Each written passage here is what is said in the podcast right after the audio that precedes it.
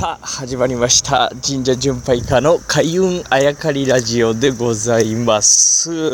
えー、今日もちょっと、えーイレギュラーな場所からなんですけれども、えー今線路沿いをですねまた、えー山形駅に向かって、えー歩いているところでございます。そして東京へ、えー戻ろうと思っているんですが、えー改めまして、えーこの前のですね放送で言いました、えー合算えー標高1984メートルの一番上の神社参拝させていただく機会をいただきまして本当に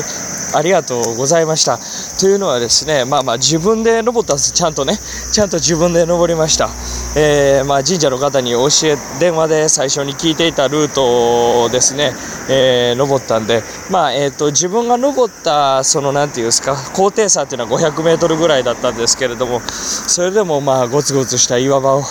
えーまあ、自分でちゃんと登って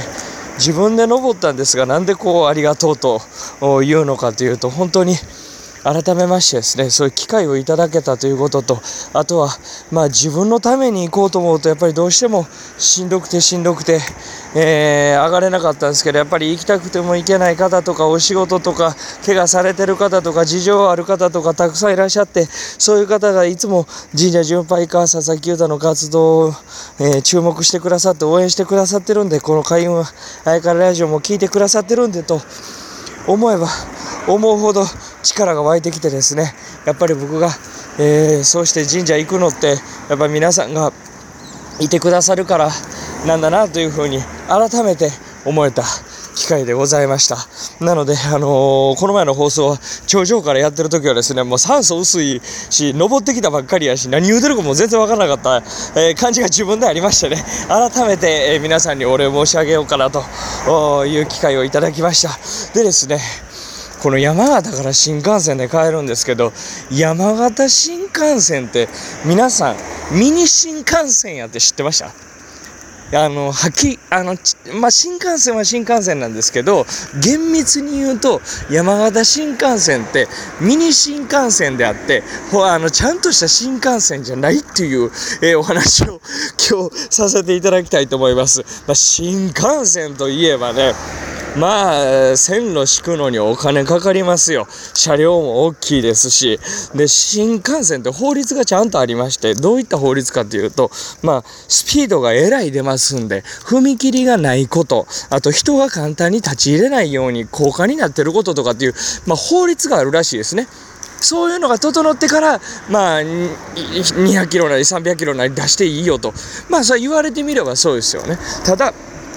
この法律があるがゆえにですね、新幹線が簡単に敷けないわけですよ、レールを。まあ、高架も作らなあかんということで、だからまあ東海道とか、あと新潟新幹線もありますよね。えー上越か。えーあれはまあまあまあ話それますけど、田中角栄さんがいらっしゃったんで、えーいち早く新潟に線路が敷かれたっていう話を聞いたことありますけど、まあそれはそれ置いといて、まあ東海道行ったり、ね、いろいろありますけどね、これ山形と秋田に行く新幹線はですね、えー東北新幹線が途中で、えー切り離されて山形新幹線と秋田新幹線になるんですよね。でこれね山形と秋田の人たちがどうしても新幹線を敷きたいと東京をまあすぐ行けた方が絶対いいですもんね。でこの時にただ敷きたいのはもう全国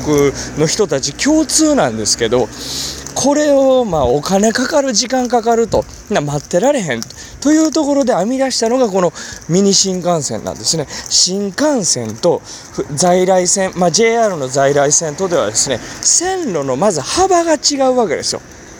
スピード云々の前に幅が違うと。だからまあまあ、えー、と幅を合わせないといけないですね。でそういうので、えー高架を敷くよりも幅を揃えてですね在来線のところに新幹線が入ってきたらええやないかと考えたアイデアがあったわけですね。まあこれこれは合ってますわ。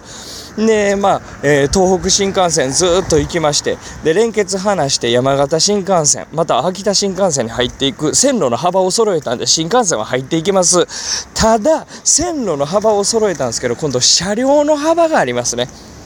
これは合わせられなかった。なんでかっていうと在来線が通ってるところでホームにはホームをずらすことができないですね。要は、線路の幅は合わしましたけど、新幹線ってその分車両の幅が大きいんで、それがそのまま山形新幹線という、まあ、在来線に入ってきた時にホームに当たっちゃうわけですよね。幅が広いから。これはどうしたもんかと。だから幅は揃えたんやけど、車両の幅は在来線のままにしたんですよ。だから在来線で足元だけが広くなってるというのが山形新幹線なんですね。なので、厳密に言うと新幹線じゃなくてミニ新幹線ですよというのはそういうこと。東北新幹線走ってる時はバンバン飛ばしますよ。ただ山形新幹線、あと秋田新幹線の線路に入ってきた時は在来線と一緒に走りますから、もう飛ばせませんね。プラス、ホームにぶつかっちゃうんで、